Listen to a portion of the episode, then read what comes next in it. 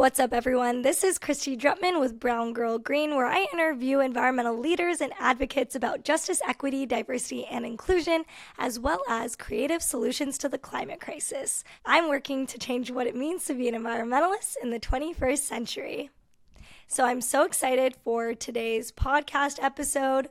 We have the incredible Bodhi joining us today and we are going to dive into his story, his work as an ocean advocate, and also tell you more information about the Tom's of Maine Incubator Program that you can get involved in if you are an early career leader in your community. Bodhi Patil is a UN recognized award winning Gen Z ocean climate solutionist dedicated to improving the interconnectedness between ocean health and human health.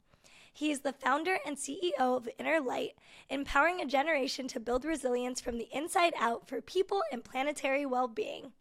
He is co creator and co founder of Ocean Uprise and Sea Dragon Studios and advises several love based climate organizations on a mission to protect our blue planet. And he's been featured by the UN, Forbes, Economist Impact, Wildlife Conservation Society, Oceanic Global, and has presented to world leaders at over 10 global climate conferences. So I'm really excited to have Bodhi on the show today, mostly because we met. Was it this year or last year? I don't even know when I met you the first time, but I I feel like when I first met Bodhi, I was just like really blown away at you know his energy and passion for the ocean. He's someone that has just been such a huge advocate in the ocean space and beyond. And I'm just really grateful to have him on the show today to talk about that passion, share it with you all, and his journey. Thank you so much, Bodhi, for joining the show today. I'm so grateful to be here. Thank you, Christian. You've definitely been a hero of mine for the last couple years on my environmental and climate journey. So it's cool to be working with the legends. Amazing. Well, you know, let's just dive into your journey. Can you tell us how you first got started as a youth activist working in the ocean space? Absolutely. So, I was born in Washington, D.C., and then I moved to Jakarta, Indonesia. And when I was two till six, I lived in Indonesia and I went diving on the coral reef for my first time when I was four years old. And going out past the reef, past the drop off, and seeing this beautiful, thriving coral reef full of many different species of coral, seeing a blacktip reef shark encircle a turtle and a school of fish, I realized that that was a circle of life. And walking out of the water that day on my four year old little feet, I realized that I would dedicate my life to protecting the ocean because it's something that I fell in love with in that instant, in that moment. And I knew it would be a connective thread throughout my life. And I'm really grateful to my parents and having a supportive family that loved the ocean as well, that encouraged me to connect with that on a deep level. That's incredible. And, you know, it sounds like you've followed your own journey and your own path. What were some of the tools or the mentors you mentioned your parents but what what were some of the things that allowed you to build you know this more lifetime career and journey towards ocean advocacy? Yeah i think the first and most important thing that every young person and every person should know is that you have to develop meaningful lifelong relationships with mentors and this is intergenerational both those who are older than you and those who are younger than you and your peers.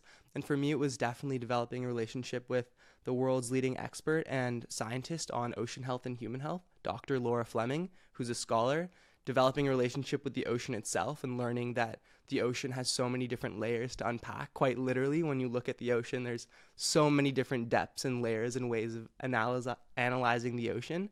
And of course, developing relationships with peers and friends who also shared a similar connection and, and completely different connection from different backgrounds. And I realized the strength of a movement lies in its diversity. And I think that's a really common thread that we have.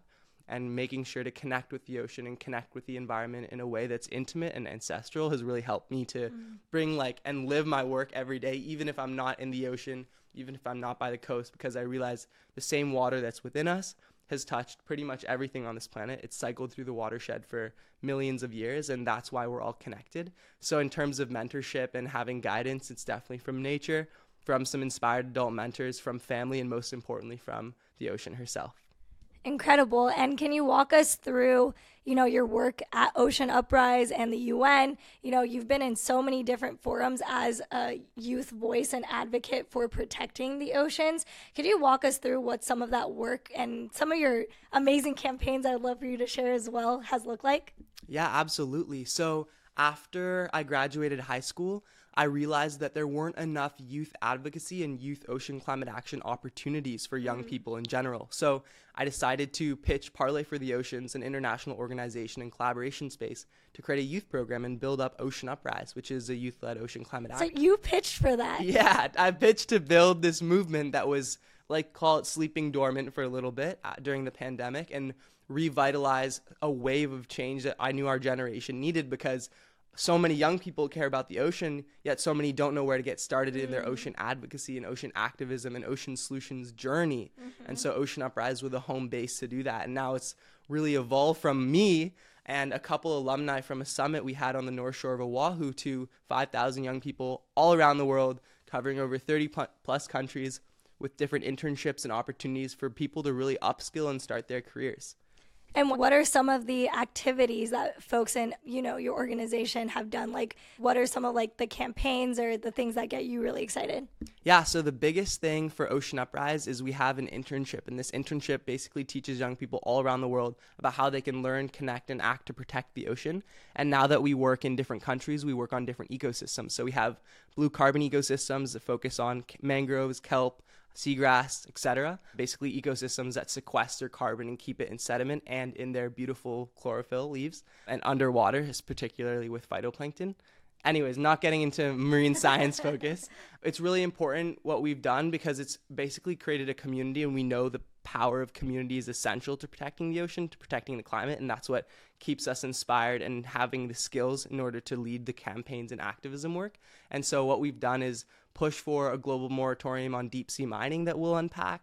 We've pushed for different advocacy and intergenerational collaboration for different ocean organizations and companies. We've helped ocean and climate tech companies have more young people on their boards and in C suites. And through my work, I've really focused on making sure that young people have equitable and equal access to opportunities, especially those that live on the coast or live on the ocean on these Pacific islands that are threatened and really on the front lines of climate change. So work with Ocean Uprise really expanded into this global movement and my own advocacy that's grown and grown kind of like a huge mangrove or like a kelp forest underwater. And like now we're kind of getting to see the benefits of that and the impact. Amazing. And for people who don't know, you mentioned deep sea mining. Just I want to do another breakdown. We've talked about this on the Brown Girl Green podcast several times. Definitely check out the deep sea mining series that I've done on the show if people haven't checked it out to really dive into the details on this. But can you talk a little bit more on what's at stake for the oceans, including deep sea mining? Like, what's at risk? Why should people care about the oceans right now? Yeah, so just uh, Ocean 101. The yeah. ocean is the largest carbon sink. Of course, it's the largest body of water on the planet, covers about 70% of the planet. The Pacific Ocean covers about 50% of all water space on the planet. It's a huge, vast, important regulator for global temperature, for global climate. Of course, it sequesters and draws down and has kept the most amount of carbon in the earth for the longest period of time. The ocean also provides over 3 billion people their primary substance and food source from seafood, and it also provides billions of jobs in the blue economy. So, those are a few reasons why you should connect with the ocean. The biggest one is, of course, the reason why you're breathing right now is because of the ocean. Every half breath you take or every other breath you take comes from photosynthesizing marine greens like phytoplankton in the ocean. That's responsible for our oxygen. So that's why you should love the ocean. Plus it's beautiful and serene and it creates a concept of blue mind where you feel at peace.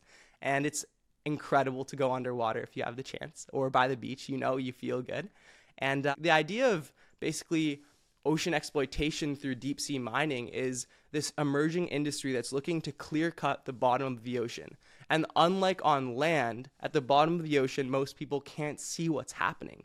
So deep seabed mining is like clear cutting a forest, and this forest, in this case, instead of trees, it's these polymetallic nodules, which are these mineral-rich clumps of material. They kind of look like crystalline balls, just a lot less pretty, on the bottom of the seafloor. And the idea is that these companies who aren't going to be able to share any sort of benefits with the communities and the peoples that have protected these deep sea environments for millions of years or hundreds of thousands of years are going to basically exploit all these minerals and create huge sediment plumes that will affect biodiversity up and down the entire water column.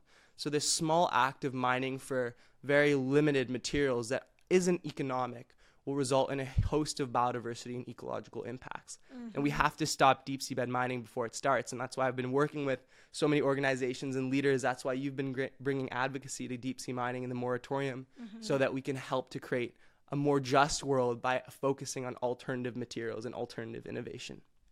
Thank you so much for sharing that with folks. And I, I think it's really important to understand that we don't have our oceans, you're not going to be able to breathe. exactly. so just putting that out there, people. And so, you know, I really want to talk about your courage in a lot of ways mm. to be a, leader in this space. I think it takes a certain level of awareness and resiliency especially when youth voices aren't always the most prioritized. In fact, they can sometimes be tokenized in some of these spaces. Mm-hmm. And so I wanted to know a little bit more in your journey around ocean advocacy. How do you feel like how am I trying to phrase this? I'm trying to say like I'm trying to say like how like how did you just like take up that space? Like yeah. yeah, like like what was your journey and just being like, you know what? Like I'm not going to wait. It doesn't matter how old I am. It doesn't matter like the level of expertise I have. This is something I care about. Like how did you just kind of like get over those fears and really just say, "You know what? This is what's right and I need to do something about it." Yeah, I would I would love to share my story and journey of inner light because that's where it all started. Mm. And it definitely wasn't just one day I woke up and had courage to go and advocate for the ocean and stand up to these large organizations that are looking to exploit her. It was a long process and one that also involved overcoming depression and a lot of anxiety and a lot of fear. And when I moved around the world, and after I lived in Indonesia, I lived in the Middle East, and then I lived on the North Coast, and sorry, I lived on the East Coast and the West Coast of North America. And during that time, I kind of felt like a tree that was uprooted and replanted. Like if you if you pull out a little tree sapling, you'll notice all the roots dangling. And over time, as I was replanted and replanted, I lost that root structure, which is the essence for how I capture and grow. Mm. And so when I was replanted again, back to Arlington, Virginia, where I went to middle and high school, I felt like I had no roots. Even though I had a great support system of a family and resources in my community, I didn't feel like I had what I need to feel good in my life. So mm. I was really discouraged and I was depressed and I was anxious. And I realized that I needed to do something in order to feel better. And it was coming to the point where I wasn't doing well in my life. So my mom, who's a health coach, taught me some really important tools. And she started with deep breathing. And of course, that's our link to the ocean. And so, taking a deep breath, quite literally, can really like change and slow down your heart and slow down your mind and reconnect you. Mm. And through tools for a strong body, calm mind, and vibrant spirit, I learned how to find my inner light again that seemed very clouded and dark. And I knew that there was hope and I knew there, there was light at the end of the tunnel. Mm. And so me and my mom decided to create a business. So in sixth grade, I created my first business called Inner Light, and it's helping young people find the inner resiliency so they can have climate resiliency to create a healthier planet. Wow. And it's really simple because we know we need to feel good in mm-hmm. order to mm-hmm. do good mm-hmm. and have a mm-hmm. positive impact on the world of course you know that as you inc- continue to educate millions of people around the world like that is the most important piece mm. and so we did a bunch of workshops all around the world in the us and canada and india in lummi nation in washington state and on a number of first nations and indigenous reserves because youth depression and suicide rate is high mm. and i realized that in order to have resiliency on the outside to, mm-hmm. to act and to advocate and to be a presence of positive light for the ocean we first need to have inner resiliency. And so that's where the mm-hmm. journey started with inner light. And it's something growing and something that everyone can refine and kindle, especially when you feel like you have no mm. hope. I really love that. I think it's it's also great that you you've brought it up as a journey, right? Because I think it's it's a personal journey like navigating eco anxiety or climate anxiety is such a personal journey and I think mm-hmm. that requires people to also tap into their inner light as you're saying and, and that's a journey in and of itself that I think needs to be done in community. And I think that's really amazing that what you and your mom have done has started creating that space, right? For people to know that there's a resource, that they're not just alone in that. Because I think sometimes with activism, it can feel very isolating, or, you know, you see people like yourself or some other people, and they're like, oh, that's what an an activist is, yeah. right? And then it's like, oh, but what can I do? And then you fall into this pit of isolation and you and you feel so disconnected from things and and that's yeah. what leads to that cycle right so i think it's amazing that like you've developed this awareness that there could be a different blueprint mm-hmm. especially for young people getting involved in this work mm-hmm. because mm-hmm. my experience was that i got burnt out from this work multiple yeah. times, especially when I was younger and mental health wasn't as much of a conversation as it is now. And it's amazing that it is becoming more less taboo to go to things like therapy and to have that support. But it's a really important thing when we talk about you know, young people taking action, there needs to be support systems for that. And I think it's amazing that you've been able to create the systems for both organizational shifts, but also like encouraging people to have that, you know, self care, community care for each other, because that ultimately is what wins. It's not about this, you know, grind to the end, scarcity mindset, having to rely on, you know, very little resources and constantly, constantly having to like always feel like you're never enough. Yeah. And so it's really important that we create more of a culture of abundance in our activism, mm-hmm. a space of community and abundance in our activism. And I think you're someone that really embodies that too and like wants to push that message forward and i think we need more of that. So i'm just grateful that that's part of your journey as well. Thank you. And i think that's what exactly what you said is what creates this joyful revolution. Right. it's a revolution for climate for environment for oceans that are all interconnected. It's also one that's done with joy with love. Mm. and these values that we know have helped to heal the earth system in the past which are reciprocity and respect and reverence for those around us and for mm. the being that gives us all life, which is the ocean. Right. So, on that topic of abundance and resources, I really wanted to talk about the Tom's of Maine Incubator, which is an incredible program that's designed to propel the next generation of leaders from marginalized communities who are driving environmental solutions in their areas. And you know, what's amazing about this program is that it provides funding, mentorship, amplification, and support to early career change makers. And it's really awesome because the whole program is literally designed for, you know, early career change makers and people who are early on in their activism and work in the world to get access to support systems directly to get access to money directly for what they want to do. And I think for a lot of BIPOC and marginalized communities who are doing frontline work to address environmental justice issues across this nation and the world, there's limited resources out there. It can be so difficult to apply for grants and funding. And on top of that, get lifetime, you know, support, PR exposure for your campaigns and initiatives. And this program kind of cuts through the red tape, makes it really easy and accessible. And so I just wanted to ask you about why'd you get involved with the Tom's of Maine Incubator Program, what your journey has been, and all those things.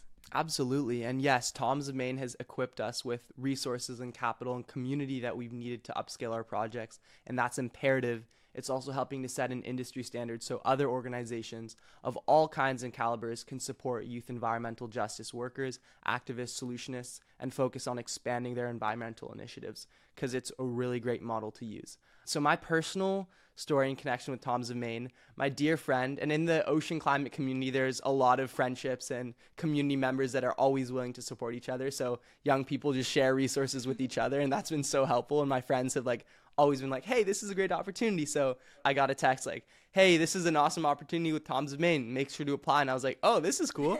it's a really easy application. So I recorded a video saying why I think it's important to include the ocean in the fight to reversing climate change and especially upskilling and equipping ocean youth workers and ocean youth solutionists with resources that we need because again it's not necessarily abundant there, the ocean actually suffers from an about $150 billion funding gap per year. And that includes all the young people that are doing volunteer work to help protect mm. and restore the health of the ocean.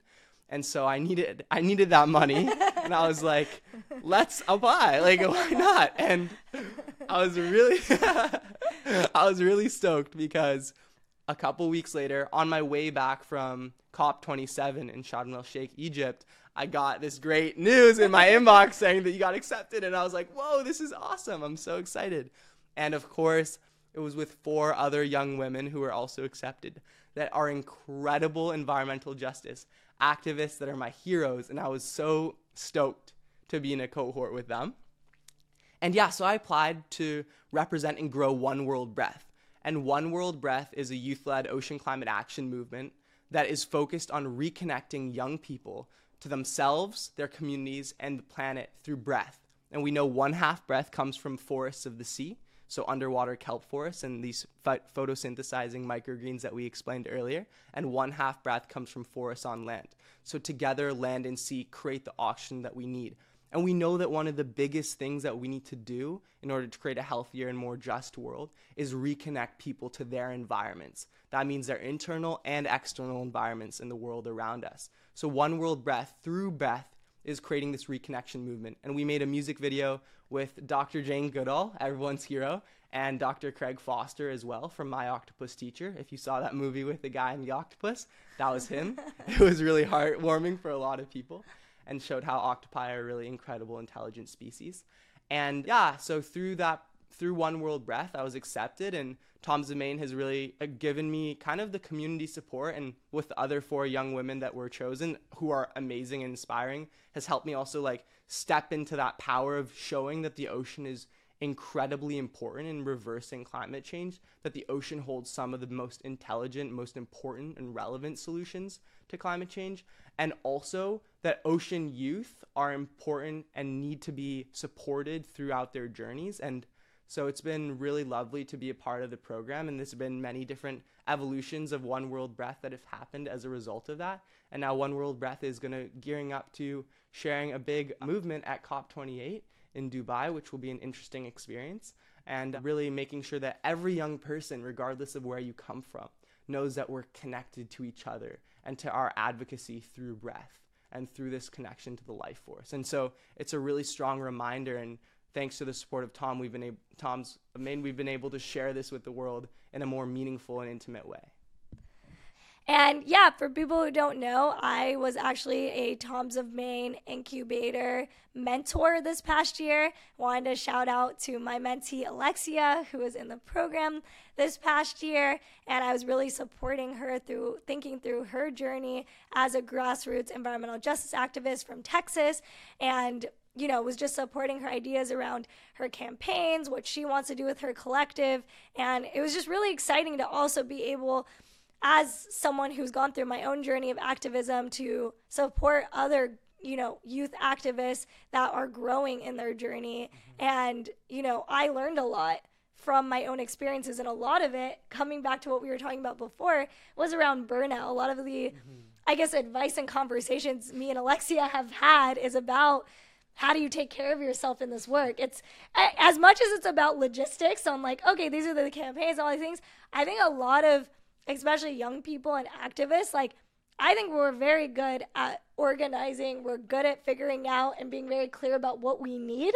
But to have yeah. the actual support systems to nourish that vision, it, that's there's a there's an imbalance there, right? Yeah. And so I think it's really cool that a program like the Tom's of Maine Incubator Program is trying to like bring that more into equilibrium, where it's like, okay, you have these great ideas you clearly know what you would do with if you were given X thousand amount dollar of money for your campaign. You know who you talk to, what campaigns you'd run, the petitions you would want signed, you know, all these things. And it's like you just need the vehicle and the people to resource and make that happen, right? And I think it's just really cool that this program exists because it has that inherent awareness of that gap especially when it comes to equity and inclusion in the activism space. And I think it's, yeah, it's just really impressive that a company like this cares enough to do that. You know what I mean? And, yeah, and, and necessary. Yeah, and, and you know, tell us a little bit more on like what has those that support system look like for you and your mm-hmm. work. Obviously, you've talked about you know the programming and the campaigns you're running, but just more of like you know the interpersonal. How's mm-hmm. this program supported your work? I think it creates an opportunity to reflect and have the time and space and funding support to actually rekindle your inner light And for me, burnout has been evident in my life and my journey, and definitely in the course of large campaigns, for instance, against deep sea mining, for instance, against different extractive industries and pollution and ocean plastic and marine debris. And also, burnout has happened when I've been pushing for solutions as well, because we completely forget that we need to care for ourselves when we're always saying, hey, we need to protect the orcas for the southern resident killer whale population in the Salish Sea because they're critical for the food source that we eat. Or, hey, we need to protect this species or this species because it's imperative to creating a healthy ocean, which is what creates a healthy planet. And when we're pushing for the health of the planet, sometimes we forget to focus on the health of ourselves.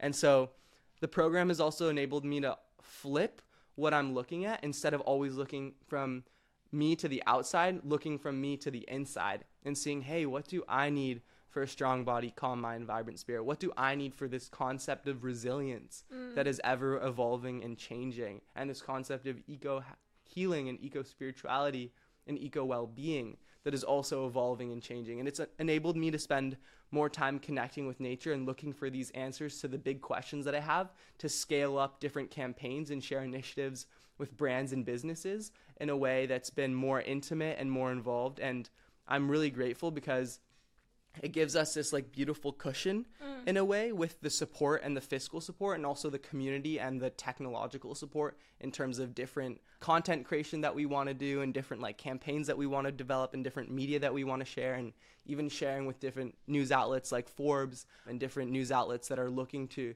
increase the health and well-being of us through amplifying our work has been critical. Mm-hmm. And yeah, the program has been able to help uh, One World Breath first of all grow, and now we're getting and sharing the breaths of millions of young people from all the wor- all around the world, and it's been a continual process. And I'm starting with coastal communities and Pacific Islands because those communities are oftentimes the ones most affected by sea level rise and oceanic warming and coral bleaching and some of the largest threats that our ocean is facing. And we need to hear their voices and see their faces and connect with their breaths first and foremost. And so, like the program, like you said, when you are able to flip the script and look inside and feel how you need to feel in mm. order to do good on the outside, you're not only benefiting yourself, you're benefiting every single person around you. And there's like these incredible ripple effects, just like when you throw a stone or a rock into the water, you see it ripple like out. Mm. It's so true. And that's why I think one of the biggest calls to action that I have in my work and the, that the program has been able to support is focus on increasing your re- resiliency so that you can have climate resiliency because we know all the things that the world is suffering right now and we feel that pain and we feel that ecological grief and we need to make sure that we're healing ourselves so we can heal the planet. And it, it's simple and it's different for everyone and it's so important to focus on. Yeah and you know i want to dive a little bit more into why you think it's so important mm. for just straight up funding mm. sources. Like, you know, a big part of this episode, I wanted to talk about like the realities of funding things like ocean campaigns. And I know that you just mm. talked about there being a big funding gap. Like, what do you feel like that kind of funding gap prevents more young people from getting like why do you feel like it prevents more young people from getting involved in this work so working with over a hundred plus ocean organizations i've found some really interesting synergies and also some really interesting pitfalls within funding for young people. Mm. First of all, oftentimes internships and different media creation programs aren't funded or compensated, specifically when there are regards to ocean protection, ocean restoration, coastal blue economies work because they're deemed as good projects. Mm. And we know that there's this a little bit of this trap where young people have to work and continuously put effort into a project that they care very much about mm-hmm. and not necessarily have any financial return and it creates a little bit of a downward spiral where we're putting good work into the world and helping to increase awareness and education and advocacy about the ocean and at the same time we're depleting our inner reserve so it's a very interesting relationship and we need to fill this gap for funding and paying for marginalized young people to have internships within ocean organizations. We need to fill this gap where young people are paid to participate in executive board and C suite positions and in board meetings. We need to make sure that young people are being supported through mentorship, not only fiscally, also in their careers and opportunities, because those are kind of the, the reciprocal relationships mm. that we need to establish intergenerationally. And through intergeneration, intergenerational collaboration can build and I've realized that working with all these ocean organizations, and I won't name them all because there's so many. A couple great ones are Sustainable Ocean Alliance, Oceanic Global, and Ocean Uprise. I won't name the 97 plus others for your sake. And it's been necessary to really increase the amount of resources and funding that young people have access to to grow projects, to create media that's mm. engaging about the ocean, to educate, and most importantly, to have the ability to heal and care for themselves so they can heal and care for the ocean. Mm. I love that you shared that. I think it's really important to give that breakdown for people because I think a lot of times people are like, oh, well, if you care, then why do you need to get paid for it? And it's like, well, that's what leads to burnout. That's what leads to these turnover rates where then all the pressure is being put on young people mm-hmm. to do all this work to protect the planet, a planet that they didn't ask to be harmed the way it has been. Yeah. They were born, you know, many were born into this world and didn't really like get to have a say on how much this planet has been exploited. Yeah. And it's like, okay, there needs to be a recognition of that, especially from organizations and entities that do have the resources who could offer the intergenerational support through mentors, through networks and platforms and funding sources. And I think it's really important that we see more businesses step up in this way to have that kind of next level of corporate accountability. It's not enough to just say, oh, we're doing these things to show that we care about sustainability and climate change. It's like, okay, then put your money where your mouth is mm-hmm. and actually fund climate solutionists, mm-hmm. fund ocean solutionists. Yeah. And I think it's really important that that is where we can actually see numbers, we can actually see impact because you're not just investing in some, you know, meta data set to prove that you reduce your carbon emissions. You're actually investing in an activist who's deeply rooted and connected to their community, accountable to those communities, mm-hmm. and are going to be able to plant the seeds to drive longer lasting impact. And I think that's sometimes the issue with some businesses and companies. It's like, oh, we want it, we want this like short term, very quick return. Yeah. But when it comes to social change work, you have to plant the seeds. There has to be a foundation to be able to actually grow that and see that quote unquote return in the long term. And so I think it's really amazing that, you know, the Tom's of Maine incubator exists because it's not really, it's strategic in my opinion. I think it's really smart that they are taking the time to invest so deeply in people that are doing the work. And I think we just need to see more of that. And it's amazing that they're setting the precedent for that as a company because yes. that to me that is true corporate accountability. I 100% agree and I think organizations can show their support to young people by creating and establishing and using existing models like the Tom's of Maine Incubator program has created so other organizations can follow along and kind of like this is like flying a flag for true environmental justice principles because it's showing that you're putting your money where your mouth is all the points Kristy mentioned are spot on, and we just need a whole new wave of organizations supporting, funding, and equipping young people with the resources they need to have an impactful response on the health of the ocean, the health of our climate, and health of our planet, which are all inextricably linked. Amazing. Well, thank you so much, Bodhi, for sharing all of this. And I just want to have you also share why should someone listening today apply to a program like the Tom's of Maine Incubator?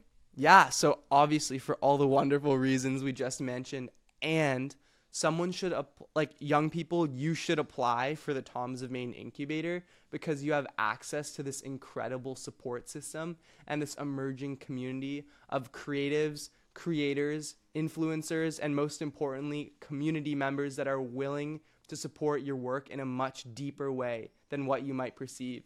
And for me, this has meant establishing really like lifelong friendships and relationships with people like Kristy, who are not only leaders in their field, who are also dear friends and people that you can say, "Hey, I'm not so feeling feeling so great about this. Any tips?" And like she'll be like, "Yeah, of course. Do this and this." And it's like we're building these like active relationships and those relationships are what's helping to heal our work and ourselves so that we can have our impact. And like this whole internal external piece that like we really hit home today is so important because that's exactly what being a part of these programs gives you the opportunity to do. You're not mm-hmm. always scrambling for the resources. You have everything you need in this beautiful package, and you're ready to go and share that with the world. I love that. And to finish us off uh, more officially, you know, what advice would you give to individuals, especially people who come from BIPOC and marginalized backgrounds, who want to get into ocean advocacy but don't know how to start and maybe feel like they don't know if their voice is going to be really heard? What is your advice to those folks who may be listening today? First thing, you can do anything. Second thing, connect with where your heart is telling you to go. Whatever makes your heart beat faster, you know that that's what you need to focus on.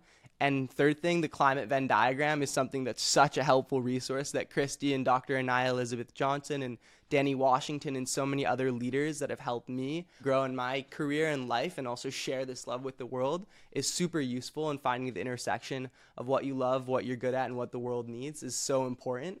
So that's a great resource. And I guess like a more genuine, like heart to heart piece of advice, more than the one, two, three, is f- for 100% sure making sure that you are having the space to listen to your intuition. And that means feeling and dusting off that inner light, letting that shine, and listening to the result of that, and listening to what your heart and intuition is telling you. And I think the biggest and most important thing in this climate journey for decision making, for opportunities, for what to do has been listening to my intuition personally, mm-hmm. because that's kind of laid out a roadmap and a path and a way for me to swim through all these corals and ecosystems and navigate through this vast ocean and kind of get to the places and experience the things and do the things that I've always dreamed of. And so listen to your intuition. It's really powerful and people probably aren't telling you that every day.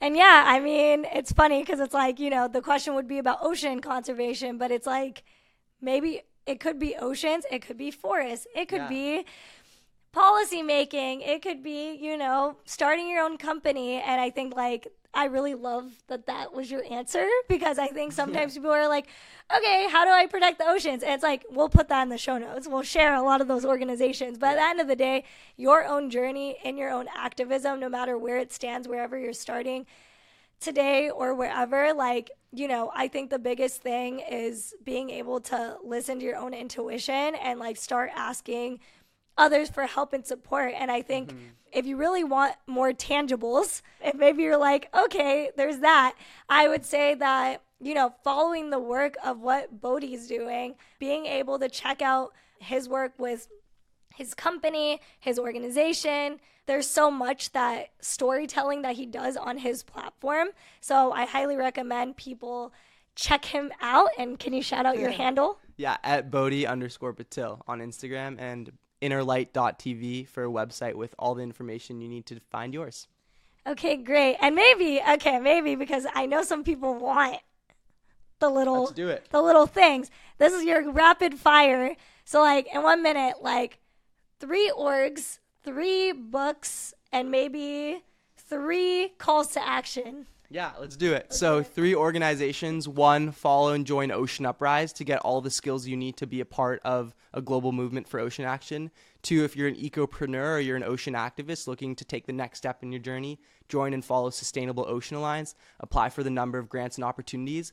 And number three is follow Earth Echo and join a community of people that are focused on ocean advocacy, the High Seas Treaty, and a lot of different solutions that are focused on the environment. Three books that I found really helpful one is Blue Mind by Dr. J- Wallace J. Nichols, focusing on this inextricable link between our health and the health of the ocean. Number two, it's not necessarily a book that you might want to read, but it's really cool and it's exactly about this topic of ocean health and human health.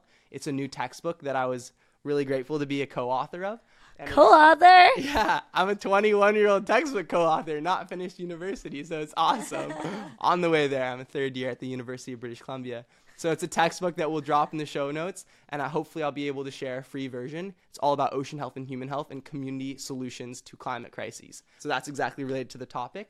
In terms of three really important actions, one is advocate for intergenerational collaboration. Two is support and join communities like Brown Girl Green. And three is make sure that you are sharing your message and story with the world because your message and story is so important and needed for the environmental movement as we shared, the movement and power of the movement lies in diversity. And that's what really creates action. So we need to make sure that you're sharing your stories, you're connecting with climate, and you know that you're valued and loved. Wow. Amazing. and Yeah, thank you so much for sharing your thoughts today, Bodhi. And so, if you're not already inspired, I don't know what to tell you because that was pretty inspiring this episode. I learned so much it definitely woke me up even more to realizing how much I care about the oceans, want to take action, and not even just that. I want to like continue to support young leaders in their journey of taking action to address climate change. And with that being said, I recommend everyone listening to apply to the Tom's of Maine Incubator at tomsofmaineincubator.com.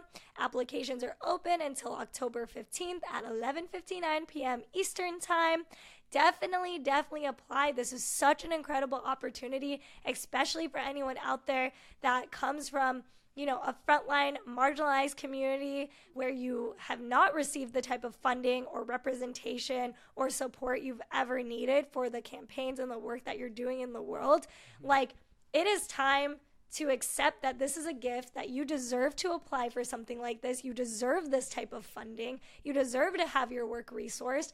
And I think for some of us who come from BIPOC and marginalized backgrounds, we have this imposter syndrome. We sometimes mm-hmm. feel like we don't deserve the funding. I'm just going to continue to struggle in this. And I think that comes from a really valid place. That comes from our own intergenerational trauma, from, you know, our own families and, and the things we've gone through. But I think at the end of the day, your ancestors and the people in your life want you to embrace abundance. They want you to take care of yourself. They want you to be resourced. Mm-hmm. So affirm yourself that you deserve to apply to something like this, that you have a chance, that you have an opportunity. And I really hope you take us up on it. Yeah. So again, tomsofmaineincubator.com till October 15th. Don't miss out. Definitely apply and just learn about yourself. You know, apply, give it a good shot, and you're going to learn so much about yourself, your organization, your initiatives, and it really is the first step towards stepping into your power. So definitely check that out. And for everyone listening to this show, thank you so much for listening to another episode of the Brown Girl Green podcast. I'm your host, Kristy Drutman, and I interview environmental leaders and advocates about diversity and inclusion, as well as creative solutions to the climate crisis. I recommend everyone subscribe to the Brown Girl Green Show wherever you get your shows. Subscribe to the Brown Girl Green YouTube channel and follow the new Brown Girl Green podcast Instagram at Brown Girl Green Podcast and Brown Girl underscore Green, of course catch you on the next episode. As mentioned, this episode was sponsored by Tom's of Maine to promote the Tom's of Maine Incubator. You can apply at tomsofmaineincubator.com until October 15th. For complete details, including the official rules, visit www.tomsofmaineincubator.com. It is open to legal residents of the 50 United States and District of Columbia, including DACA recipients who are 18 to 30 years of age at time of entry and whose personal background or characteristics have impeded their access or exposure to the fields of climate, environmental science, and or sustainability. Void where prohibited. It begins 10 a.m. Eastern Time on September 19, 2023 and ends 11:59 p.m. Eastern Time on October 15th, 2023. No purchase necessary.